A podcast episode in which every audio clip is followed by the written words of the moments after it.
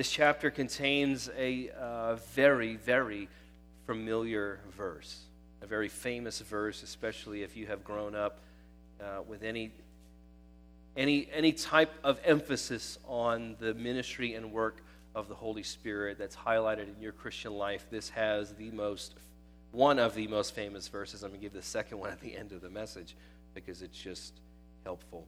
This is a, a passage about God's Spirit indwelling us, empowering us, and shining through us. So, so Jesus is known. The word of the Lord says in verse 1 of chapter 4 And the angel who talked with me came again and woke me, like a man who is awakened out of his sleep. And he said to me, What do you see? I said, I see, and behold, a lampstand of all gold, with a bowl on top of it, and seven lamps on it, with seven lips on each of the lamps that are on the top of it. And there are two olive trees by it, one on the right of the bowl, and the other on its left. And I said to the angel who talked with me, What are these, my Lord? Then the angel who talked with me answered and said to me, Do you not know what these are? I said, No, my Lord. Then he said to me, This is the word of the Lord to Zerubbabel, not by might nor by power, but by my spirit, says the Lord of hosts. Who are you, O great mountain? Before Zerubbabel you shall become a plain, and he shall bring forward the top stone with shouts of grace, grace to it. And the word of the Lord came to me, saying, The hands of Zerubbabel have laid the foundation of this house. His hands shall also complete it. Then you will know that the Lord of hosts has sent me to you. For whoever has despised the day of small things shall rejoice and see the plumb line in the hand of Zerubbabel. These seven are the eyes of the Lord, which range through the whole earth. Then I said to him, What are these two olive trees on the right and the left of the lampstand? And a second time I answered and said to him, What are these two branches of the olive trees which are beside the two golden pipes from which the oil is poured out? He said to me, Do you not know what these are? I said, No, my Lord. Then he said, These are the two anointed ones who stand by the, stand by the Lord of the whole earth. Spirit, we ask for your illumination as we dig into your word. May Jesus, you be exalted and reign preeminent. Amen. There's a, a common experience for teachers when in preparing for their classes and the administration looking to be cutting edge always wants to promote new ways of engaging with, with students to make learning not just uh, auditory but hands-on. Their teachers will think of, of great ways. Now teachers have planning periods and those are very crucial. That are important and during those planning periods, teachers will come up with a great way to accomplish just what the administration is asking for. This is going to work because I've got this idea that's going to go with what we need to teach. This is going to be great. Only to show up and, and time to implement it in class, the result is very underwhelming. Whether it didn't take long enough or the students just weren't interested. And teachers are left with this I thought that was a really great idea and that didn't work at all. Now, what am I going to do? Because I've got a lesson to teach, and that didn't work. You know, in this passage, we're introduced to Zerubbabel. Zerubbabel was a legitimate heir to the throne of Israel because he was a descendant of David. But he wasn't allowed to be king because of the Persian occupation over the land that was once marked as Israel and Judah. But Zerubbabel is facing the daunting task of rebuilding one of the ancient wonders of the world. That's a serious and pretty sizable task amid nearly constant opposition and suspicion from everybody around, both, both from the Jews and from non Jews. The excitement that occurred when the altar was restored had long faded over 20 years. He's responded to Haggai's word to rebuild, and it's like he's shown up to move with a bunch of fifth graders. It was underwhelming. He's all this excitement and shout ended up being are we ever going to get this done? This is kind of underwhelming. He was facing an overwhelming task with underwhelming support. This chapter has vast implications for our lives today because of how we face an overwhelming mission with God. Here's, the, here's our overwhelming mission teach and baptize. It's our commission every Sunday. Teach and baptize. Teach what you have learned. So there's a, a mission for obedience. And there's a mission to go capture the lost, that God's using us to capture the lost. Church, that's an impossible mission in our own strength. That's an overwhelming mission, and too often we are experiencing underwhelming things in our lives. So we have the promise that our marriages should be experiencing fruitfulness, but our marriages often feel underwhelming. Our friendships feel underwhelming. Our parenting effectiveness is underwhelming. Our work, our finances, underwhelming. Our devotion to the Lord, even underwhelming when we know there should be more. The word to Zerubbabel in this chapter is a word to us. The famous verse in this chapter, verse 6, not by might nor by power, but by my spirit, says the Lord, is within a context that speaks across generations, across the ages. So here's main point that's in your notes. The vision Zechariah received as Zerubbabel was to remind him that manpower will not accomplish God's mission. That's our word too. It's a word to us. Our own self sufficiencies, our own self reliances will not accomplish the fruitfulness that God wants from our lives. The mission or the vision and explanation shows us that God's mission is only accomplished by God's power. So we can look at this in the three sections with the three paragraphs that are there. And first, in verses 1 through 7, we see God's Spirit empowers for God's work. Zechariah is described, uh, he described that the angel came and woke him up as if he was in a dream. He wasn't sleeping. Perhaps he was contemplating the previous vision he had just received. Remember, he gets eight visions in one night. He was lost in thought, perhaps so much that the angel came to him and shook him and shouted to get his attention back. Now, we can, we can think that it was easy for him to contemplate these things because as he's thinking of Joshua's uh, filthy clothes being removed and pure vestments being put on him, that was a far off, impossible, amazing task to think about. See, we have the perspective of looking back and say, oh, it was Jesus that did that.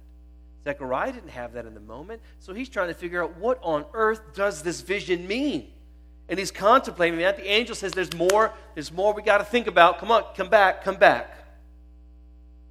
And the angel waking him up is a reminder that oftentimes God will use situations and circumstances and even visions and dreams to awaken us to his divine intentions in and around us.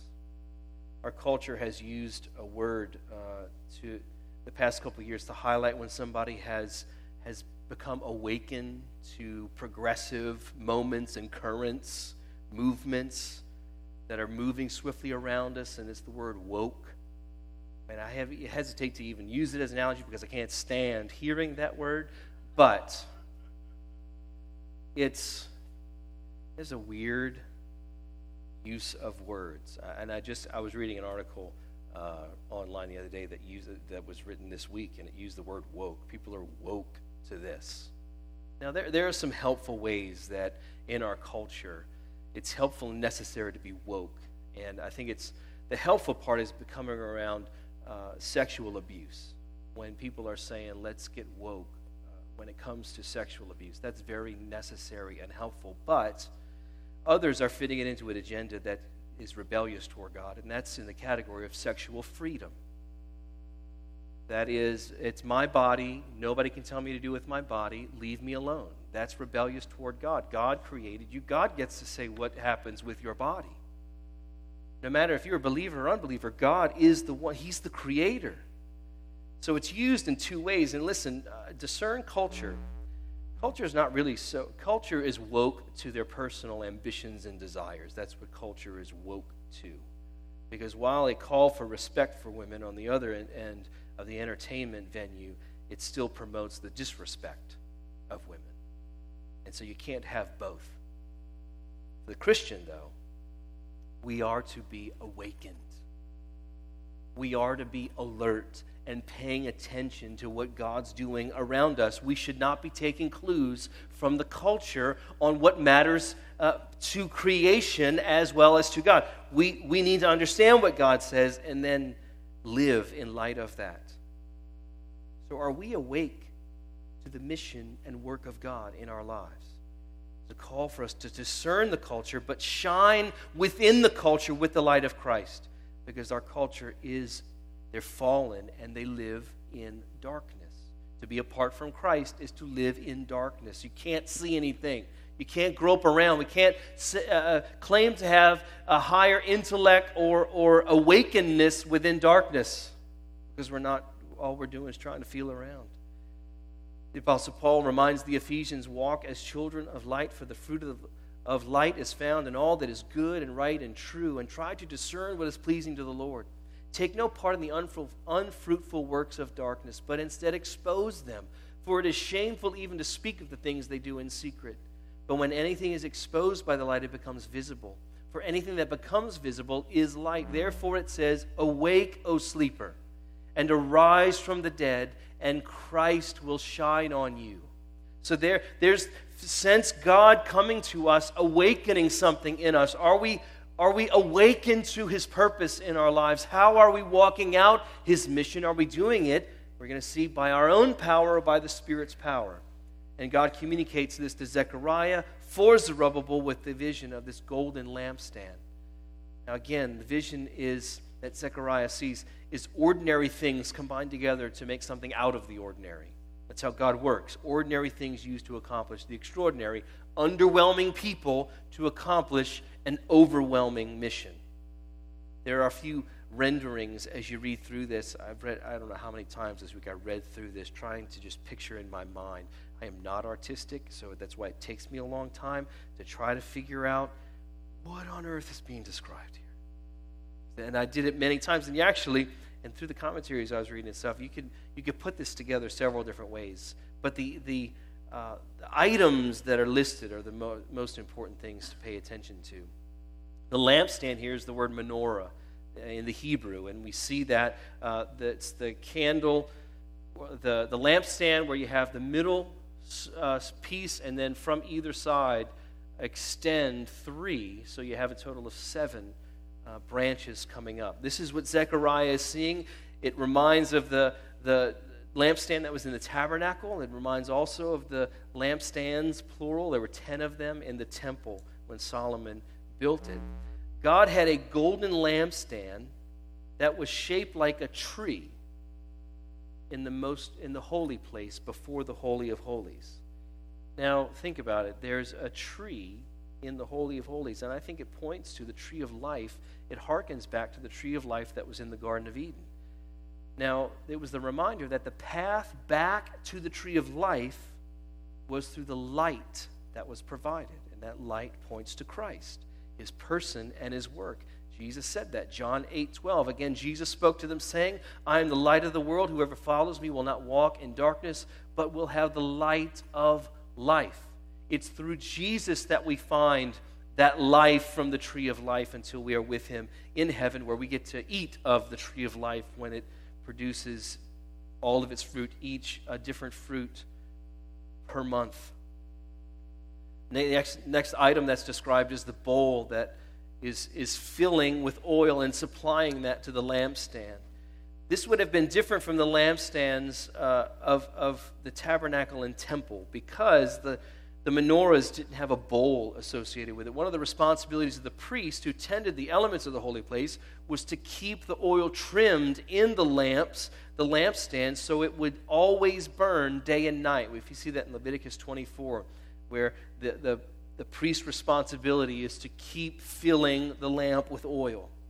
And standing uh, from the bowl are seven lamps which supply seven, seven lips, seven spouts from around that wicks could burn from. So think about this. The lamp that's being described that's on top, you got a branch coming out, you have a lamp sitting on top of that. Think a genie lamp. That's what it was. It was a clay pot that had a little spout, and that's had the little top. You took the top off, put the oil in, and the wick was in the spout. Think about having not just one spout, but seven spouts all around. So it's sitting there on top of a, a, a pipe that's connected to the bowl, supplying the oil, and you have lights all the way around. So you have 49 flames and 360 degrees. Now, this could have where the menorah was kind of 2D. It was slender. You looked at it from the side, all of the branches were in line, but when you turned it, you saw the fullness. This could have been more like a candelabra where it just comes off in every direction. The change in the vision is that the boy, the boy, the bowl supplies the oil. We learn later that the olive trees that are on either side of the, the bowl, they are supplying the oil directly to the bowl. You see that in verse 12. Now, the difference with the bowl supplying the oil is that manpower is not needed to bring the oil to this lampstand. God is saying he will supply the oil himself. There is a continuous supply of oil with lights never going out because God supplies the oil for the light. We understand from Scripture that uh, when we see this oil, it coincides, it represents the Holy Spirit, and this is what Zerubbabel will find out as well. He finds out that the Spirit is the power that he needs. The angel is surprised that Zechariah doesn't understand the vision already. God's priest should have known what all of these things meant. This is why uh, when Jesus was questioning Nicodemus in John chapter 3, Nicodemus is confused. How can this be? Can a man enter his mother's womb again to be born again? And Jesus says, Are you not a teacher of Israel that you don't understand? There's an expectation that those who knew the law and knew the Old Testament should have understood this if they were looking for Jesus correctly. The wonderful thing is that Zechariah is not rebuked for his ignorance, he receives mercy in an explanation. And God's just as merciful to us every single day. When we don't understand something, we can ask Him without fear of being reminded of how dumb we are. This gives us confidence to inquire of God, and He'll make it plain for us. The vision is a word to Zerubbabel. So, what Zechariah sees is translated into a word. God's Spirit is the power to accomplish His mission. This is most certainly a welcome word for the governor. We know from Ezra 5 that there was strong, a strong move to oppose the work Zerubbabel was leading. In Ezra chapter 5, Zerubbabel, the son of Shealtiel, and Yeshua, the son of Jozadak, arose and began to rebuild the house of God that is in Jerusalem. And the prophets of God were there supporting them. At the same time, Tattenai, the governor of the province beyond the river, and Shethar Bozenai and their associates came to them and spoke to them thus Who gave you a decree to build this house and to finish this structure? Tattenai actually uh, sent a letter. He questions them, but then sends a letter to Darius, the king of Persia, asking, Hey, this is wrong. These people are just try- making a way to rebel. You need to stop them. Now this, it seems, uh, you know, we would read this as a, a cease and desist letter that courts can uh, uh, cease and desist, just stop everything. That's not exactly how this was portrayed. When, when they got a question, who gave you a decree to build this house and to finish this structure? This came with a threat of a looming attack. If you keep on building, we can rise up in the name of the king of Persia and destroy you. This is not a cease and desist letter. This is, we will attack you if Nehemiah follow, finds the same thing. So there, they have a trowel in one hand and a sword in the other. And they're rebuilding the wall together. This is a mess of a situation. And it's in this mess that the word came to Zerubbabel to comfort him. The word was to direct him to look to God rather than natural might or natural power. The might here, not by might, would have equated to numbers. Maybe uh, Zerubbabel thought if, if I just had more people, then it would be helpful. I could just get the work done in a, a, a, faster amount of time. And the power reference is to strength. If I just had stronger men around me, if I had stronger people, mentally, physically, however it would be, the work would be accomplished. And that's a temptation all of us face. Because how often are we tempted to look to numbers and strength to get through tough situations? Here's how we do that we look for numbers because we will gather people to be on our side when we think we're wronged. I need, I need strength and comfort. So I need people around me. So I'm going to gossip. I'm going to share a prayer request. I'm going to do something to let you know I need you on my side against this person. We also trust in our own self sufficiency to bear down and just get through a circumstance. These are wrong, and they're sinful because they're faithless. We're, we're putting the faith in the wrong place, putting it in ourselves rather than in God. We will, when we do this enough, and this becomes our pattern, we will, we will grow in pride. Because our self sufficiencies, we think they, they become adequate, so it makes it easier to trust in ourselves the next time we go through a rough patch tough patch in life. When we do this, understand we're not sowing into kingdom treasure, we're coping with meager temporal rashings. It's just, we've got nothing to work with, but yet we think, no, I'm doing okay. We end up groping for control rather than surrendering in faith. That's why we need this word again and again. And God is clear. His Spirit empowers to accomplish His work not by might, nor by power. So we put the my, not by my might, nor by my power, but by God's Spirit, says the Lord. The Spirit is the oil to the light of our mission, to light our mission and be the light in our mission. He will accomplish His work supernaturally because the, the promise is the mountains, oh great mountain, it's going to be leveled, it'll be plain. God's Spirit will bring about a work that first looked impossible and then brings forth praise, grace, grace to it. The top stone was a, a promise the work would be completed under the leadership of Zerubbabel. They didn't have to wait to some future generation to see the fruit of their work. God would supply the completion of the work. Now, in our lives, we shouldn't have to think hard to recall the times when God has given us this precious, precious reminder of His Spirit's power. God is great in his capturing of our attention to loosen our grip on our lives and, and loosen our grip on the lives of others around us because we want to manipulate them with our might and power. When we've surrendered, God has brought about things that looked impossible when we started out. And we should shout praises to his Spirit's work in us. See, the good we seek and the work he's called us to will not produce any fruit by our might and our power. We can't force fruitfulness in our lives, and we can't force evangelism. It's all by His Spirit, and He calls us to cooperate with Him and, and to, to cooperate with open hands, saying, I'm not, I'm not clutching on anything. I'm trusting you, God. So hear Him tell you again today. Dear believer, hear God tell you this. It's not by might, nor by power. Spirit. That's the Lord, and it's the remember, it's the Lord of hosts, the full range and might and force, a military force accomplishing his will. So, what mountain are you staring at this morning? What's keeping you up at night? And what's stealing your appetite during the day? What mountain are you staring at?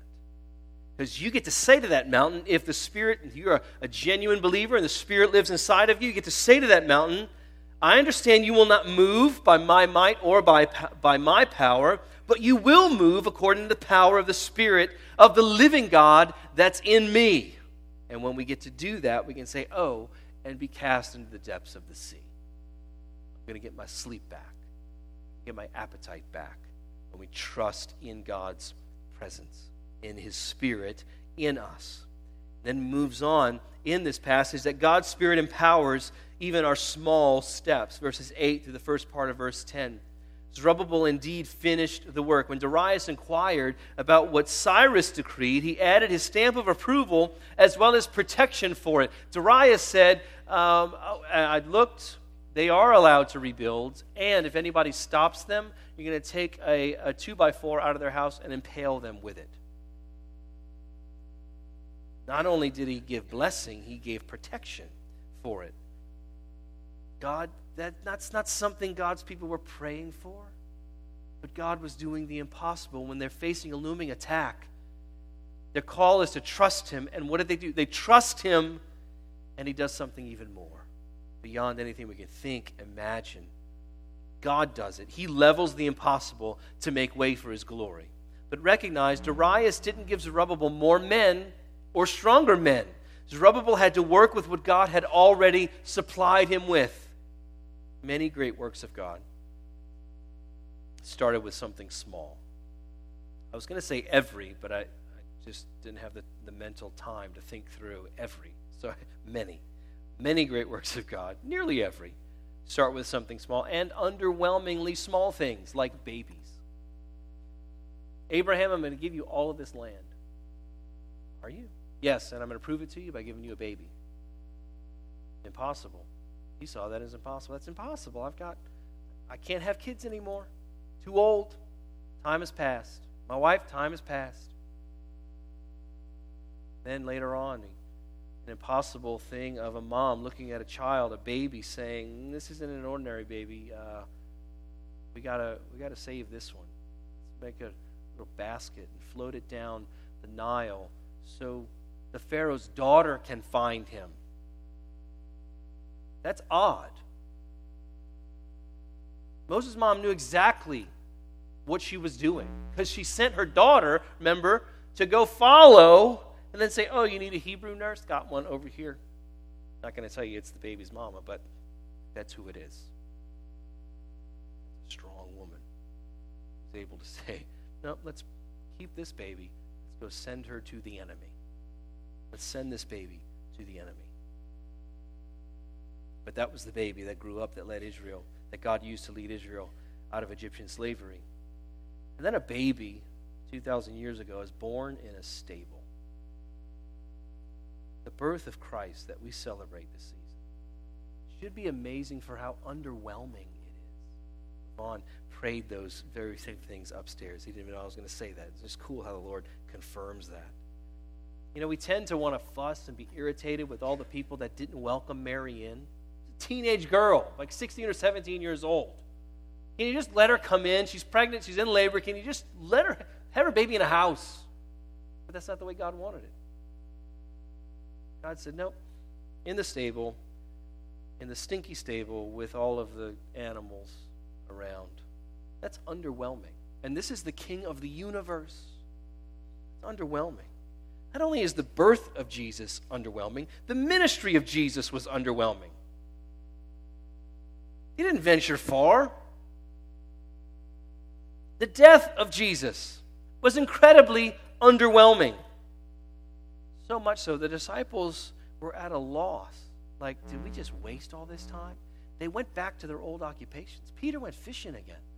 Guess we'll go fishing.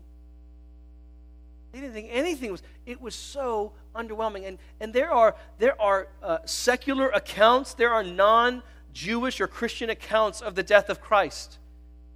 They're few and they're usually derogatory in nature. It was underwhelming. Everybody looked at that and said, That was it? That was it? Yep. Because God works in ways that start with very small steps. He calls us to small steps that are empowered by His Holy Spirit. Our immediate desires this is this we are a, a, fickle and confusing people.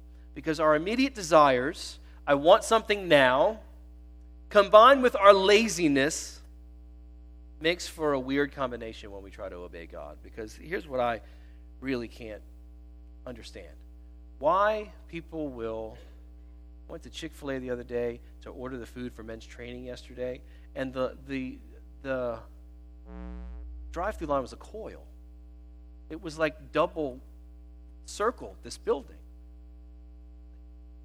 Why don't you park like I did? I walked inside, nobody was there. I walked right, I, I didn't even go through the turnstile. I was like, Am I breaking the rules? I love breaking the rules anyways. I'm like, I'm going right here. Nobody was inside, but somebody will sit for 20 minutes in a drive through line for fast food. Or I'm hungry let me get one of these apps where people will deliver my food. So I want fast food, but I'm too lazy to go get it. I want it quickly, but I'll wait the 20 minutes for somebody else to do it. Now, what does this show about us? And this is how it, it, it shows up in our relationship with God because we want giant steps real quick. But we're too lazy to do the little steps to get to the giant steps. We want real God, do something huge. We pray, we expect God to show up. Done. Yes. But that's not the reality of the Christian life. Think about it. The Christian life is not, is not bridging together a bunch of giant steps. It's an accumulation of faithful and consistent small steps. When we've spoken to the mountain that we're staring at, to be thrown into the sea, and Jesus gives us assurance that it will happen. We need to obey. That's the next part. Obey with small steps in our lives. Kingdom advancement happens in the seeds. In the seeds that are sown that you have to wait for, for water and nourishing and sunlight. You have to wait for those to produce fruit. Two examples to to bring to our attention Matthew 17. Jesus said to them, Because of your little faith, when they previously were asking about not being able to cast out a, a demon, for truly I say to you, if you have faith like a grain of a mustard seed, you will say to this mountain, Move from here to there, and it will move, and nothing will be impossible for you faith like a seed. And then in Mark 4, Jesus connects the seed to the kingdom of God. And he said, What can we compare the kingdom of God, or what par- parable shall we use for it? It is like a grain of mustard seed, which, when sown on the ground, is the smallest of all the seeds on the earth.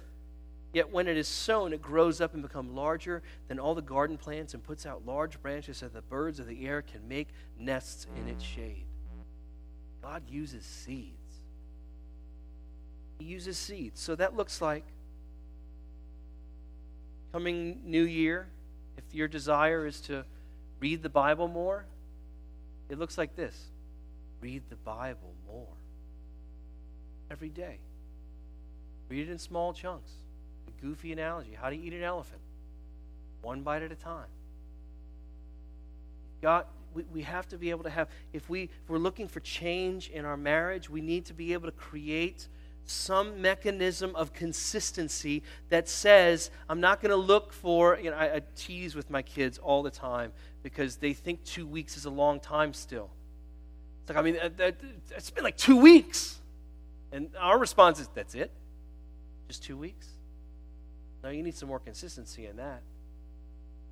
Talking to a guy one time, man, I've been praying for three months for this to change and it hasn't changed. Three months? Come to me after three years. Or, and then I, and I can introduce you some people who've been praying for 30 years for the same thing.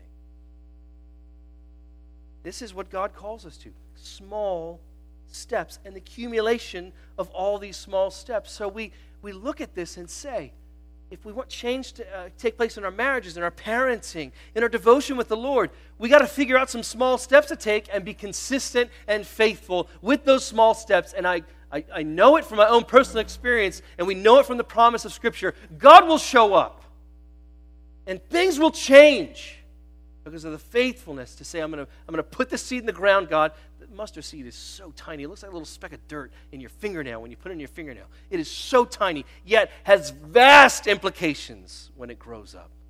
That's what God's looking to do in every one of our lives. Not because we have enough people agreeing with us, not because we have enough strength, spiritual strength or natural strength. It's because God's Spirit lives inside of us.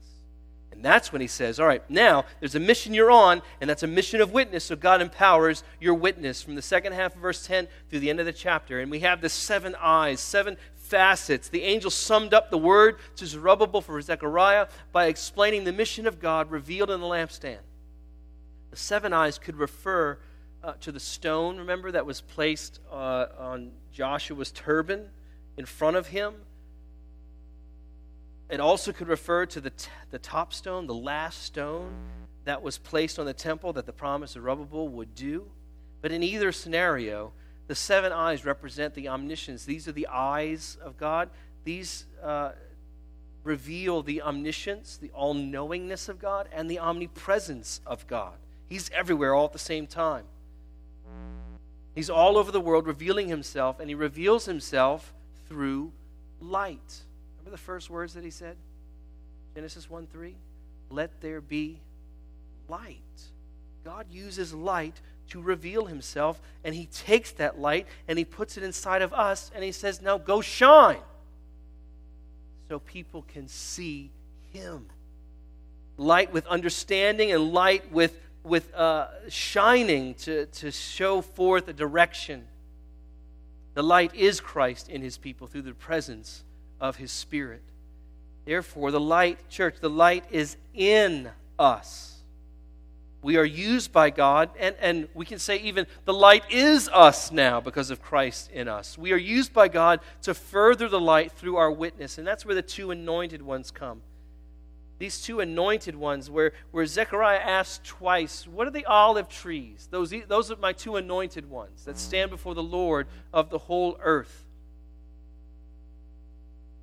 Now, the angel is expecting Zechariah to, to know these again, but again, he answers graciously. We're told, he's told that these were the anointed ones. Literally, it was sons of oil or oily ones. And Zechariah would have understood what that meant because, uh, and within the context of this, the two trees probably represent one represents Joshua the high priest, the other represents Zerubbabel as the, the, the heir, the rightful heir, the king, the heir to the throne. Both the high priest and the king, throughout the history of those, were anointed with oil as a consecration and a commission. Here, you have been set apart by God. You're oily ones. God has chosen you to do the work of the high priest of going in once a year on the Day of Atonement and the king to reign over his people in wisdom and compassion. Those, but we see those. Where do they stand? The position is they stand before the Lord. Now, check that out. Look at the spelling of Lord. It's not all caps. When you see Lord in all caps, that means El Shaddai, God Almighty. This is Lord Adonai, which I believe is a direct reference to Jesus. So, this high priest position, this king position, stand by Jesus of the whole earth. It's pointing to Jesus' priestly role and his kingship over our lives. So, when we repent of our sins and we trust Christ for salvation and God's Spirit comes inside of us, church, we are the sons of oil. We are heirs with him. We are those oily ones. We are set apart. We are consecrated for the mission of Jesus' light to shine everywhere we go. That's the 360 degree of all of those flames sitting on top that are connected to that bowl for the oil. All of it is supplied by God because He has a great mission for us to participate with. And that mission shows up in the small steps of our lives. We also know the, the two we connect the, these two witnesses to witness because Revelation 11 4 does the same thing, where the two witnesses are described. It describes the work of the church in spreading the gospel. Two witnesses corresponding to how many, uh, how many people are needed to establish the truth about a situation. On the evidence of two or, or more witnesses, at least two witnesses. Israel Zerubbabel gets the promise again that Israel was to be a light to the nations, and we have that throughout the prophets. You're, you're called to be a light to the nations, they were told over and over again. Now, on this side of the cross, the church is commissioned to be the light to the nations. Having been given the Holy Spirit, we are anointed for the mission to give testimony to the redemption that is Christ. But when Jesus says, before he ascended to heaven, he's reminding them it's not by might nor by power, but by my spirit, he says. Acts 1 8, but you will receive power when the Holy Spirit comes upon you, and you will be my witnesses in Jerusalem and in all Judea and Samaria and to the end of the earth. We are his witnesses. You know, the, the original the Greek word for witness is where we get the word martyr from. So the witness component is you give your life for this. You give your life, but it's the Spirit's power that's working in you. Second Corinthians 5, uh, verse 20 Therefore, we are ambassadors for Christ, God making his appeal through us. We implore you on behalf of Christ, be reconciled to God. So, how do we respond to this? We ask the Spirit. We recognize where we have depended too much on ourselves, and we ask for and ask for the filling of the Spirit, which is promised. Ephesians 5:18 Do not be dr- get drunk with wine, for that is debauchery, but be filled with the Spirit. The, the verbiage there is continual, ever filling. And here's the promise from Jesus in Luke 11 If you then, who are evil, know how to give good gifts to your children, how much more will the Heavenly Father give the Holy Spirit to those who ask Him? Jesus is connecting the greatest need you have in your life right now, children, is the Holy Spirit. It's His power, it's His glory. Lord, we ask that in this moment we would be more aware of your grace to us rather than our failures, how the enemy wants to come and remind us uh, of how often we need the grace to understand how we have been walking by might and by power in ourselves. But Lord, we also need the grace, the sustaining power of God to un, un, ungrip, loosen our grip on our lives and come to you with open hands and say, God, I want it to be by your Spirit. So, Holy Spirit, fill us. Father, give us your Spirit, that the little small things in our lives would be anointed. They would matter. And they matter for all eternity. When we experience your fruitfulness, God, we thank you.